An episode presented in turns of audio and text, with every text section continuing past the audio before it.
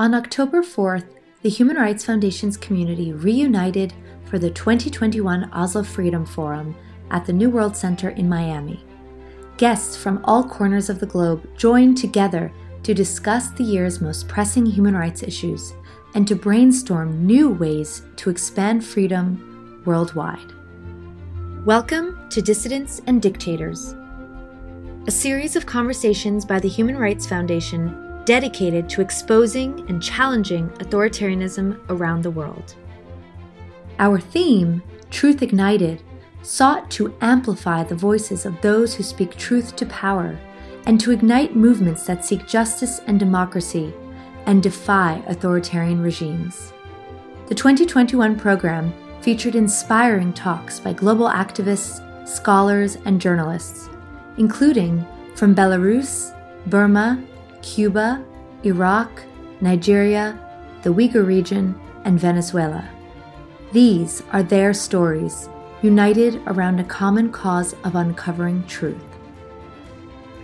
This episode was recorded during the 2021 Oslo Freedom Forum, a global gathering of activists and dissidents united in standing up to tyranny. Since 2009, individuals have come from across the world to educate, share, and inspire at the Oslo Freedom Forum. You can watch this programming and more on the Oslo Freedom Forum YouTube or Facebook pages. Hello, good morning. My name is Maria Pevchikh, and I am an investigator. For the past 10 years, my job has been to expose crooks and thieves among Russian government officials and make videos, um, YouTube films for everybody to see where Russian taxpayers' money actually goes. Like um, this one about Vladimir Putin's secret palace on the Black Sea. Um, this is probably the most expensive and luxurious building ever made. It has its private casino. It has a home theater of probably this size, more or less, and also its very own strip club. But this is not why I'm here today. Today, my job is very, very different. Um, I am simply acting as a postwoman, delivering you a letter, a letter from a Russian prison, a letter written by my boss, my friend, and also the bravest person I've ever met, Alexei Navalny. If someone told me 14 months ago that I will be standing on this stage before the most distinguished prominent and brilliant human rights defenders in the world, I would never believe it. But 14 months ago, our lives have been turned upside down. We were traveling in Siberia, making a documentary about local corruption. The trip was fun, the weather was good, we were filming interviews, flying drones, the usual, and everything was great, really, until the 20th of August, the day when Putin decided to kill my boss with a chemical weapon, Novichok. Navalny fell into a coma on a plane from Tomsk to Moscow. The plane made an emergency landing in uh, Omsk, where Navalny was rushed into a rundown Soviet era hospital on the outskirts of the town. And this is where the real nightmare began. As Navalny was dying, the doctors weren't treating him properly. In fact, they wouldn't even admit he was poisoned. They were saying that he drank too much, or ate too little, or was overexposed to the sun, or took drugs. You get the point. The hospital was soon flooded with men in grey suits, and they were just everywhere. They were outside, they were in the cars, they were in the hospital inside in the corridors, they were even in the head physician's office and they just wouldn't let Navalny go. He's not transportable, they kept saying. You cannot fly him out to a different hospital. He's too weak.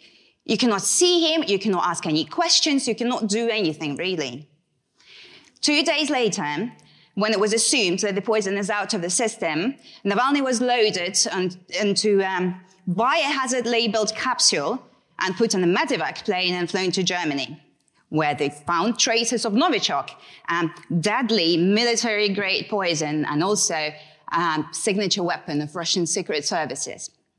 Russia still denies everything. I don't know how it's possible, but they deny the findings of the German lab, of the French lab, of the Swedish lab.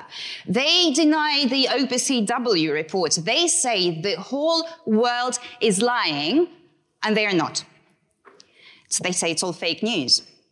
We ourselves investigated the case, and together with Bellingcat, we identified the group of FSB operatives who traveled with us to Siberia, the poisoners. Um, they followed us and presumably um, poisoned um, Alexei in his hotel room on one of the days.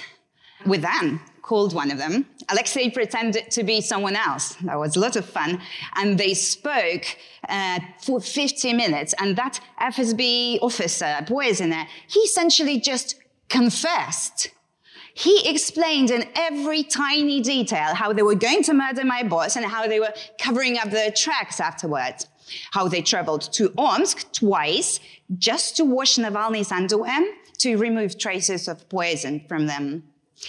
But apparently, none of that matters. Um, Russian government officials and Russian uh, propaganda say all of this never happened. This is all made up. A criminal case was never opened. The preliminary investigation concluded that the poisoning was, in fact, staged by me, by Navalny's wife, Yulia, and also by Alexei Navalny himself. What a team. When Navalny flew back to Russia in January, he was detained straight away for violating terms of his suspended sentence back from 2014. The suspended sentence got converted into the real one, and he was sent into a penal colony for two and a half years, technically. But this is all very old news. They have opened four new criminal cases against Navalny. They would, that would allow to extend his prison time to 23 years in total. So this is what brings me to the stage, and now let's get to the interesting part and read what Alexei has written for all of you.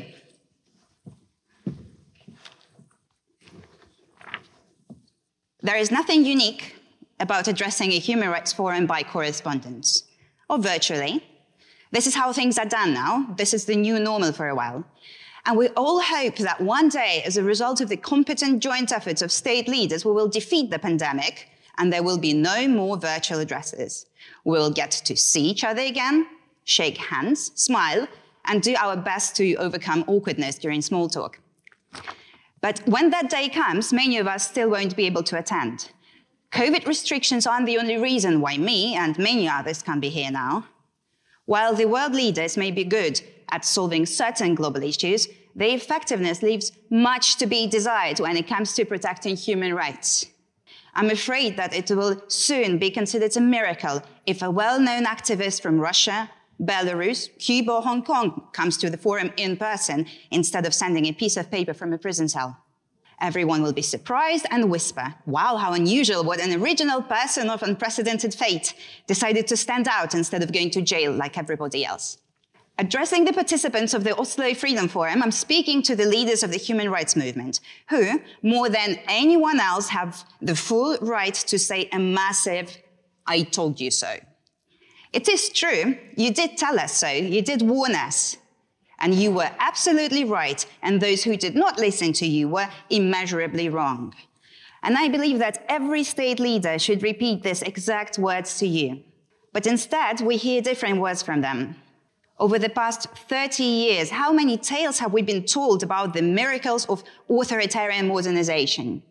How many times have experienced diplomats waving realpolitik banners whispered in our ears, oh, don't pressure this dictator about human rights, you will scare him away. He's ready for economic reforms, and that's more important, you have to understand. How many times have investment bankers winked at us from the pages of business newspapers saying, so what if there are some torches here and there? What matters is that the economy is growing by 7% a year. A whole religion arose, which can be called the witnesses of the second Singapore miracle. Many people from Washington to Frankfurt and London piously believed in it and continue to do so. Rwanda, Kazakhstan, Russia, Belarus, Chile were the prophets of this religion. They repeat it like a mantra. Don't pester us with human rights issues, just fill the country with investments and we will surely turn into a second Singapore. But no second Singapores have ever appeared. Human rights defenders, who still have seats in the executive committees while being silenced more and more often, turned out to be absolutely right. There will be no sustainable growth and real development in countries where human rights have not become the foundation of the state. And as long as the observance of human rights in a particular country does not become a practical factor of domestic policy, no less real than the interest rate of the central bank, this country can, at best, be an example of temporary authoritarian growth, which will soon, inevitably, turn into problems and losses. The organization that I founded specializes in fighting against corruption. And this, evidently, is enough to make it extremist in the eyes of my country's authorities. Corruption is the root cause of many troubles and global challenges, from war to poverty, but the disregard for human rights help corruption flourish. In order to steal something from a person, you must first deprive that person of the right to a fair trial, freedom of speech, and fair elections. An official taking a bribe and a policeman pulling a bag over the head of a prisoner tied to a chair are one and the same person. Their law is superiority of the strong over the weak, the superiority of the interest of a corporation over the rights of an individual, the willingness to commit crimes as an act of loyalty. I greet the forum, and together with you, I want and I demand that its voice is heard. I demand that human rights issues cease to be a formality and the last, most unimportant point in a communique of yet another leaders' summit. Human rights and the struggle for them are what politics should be about, not gas pipelines and the always vague security cooperation. The fundamental rule of world politics should be that if an action or an event does not lead to real improvements in human rights, then it is, at best, useless. You have told us so, and you were absolutely right. Thank you.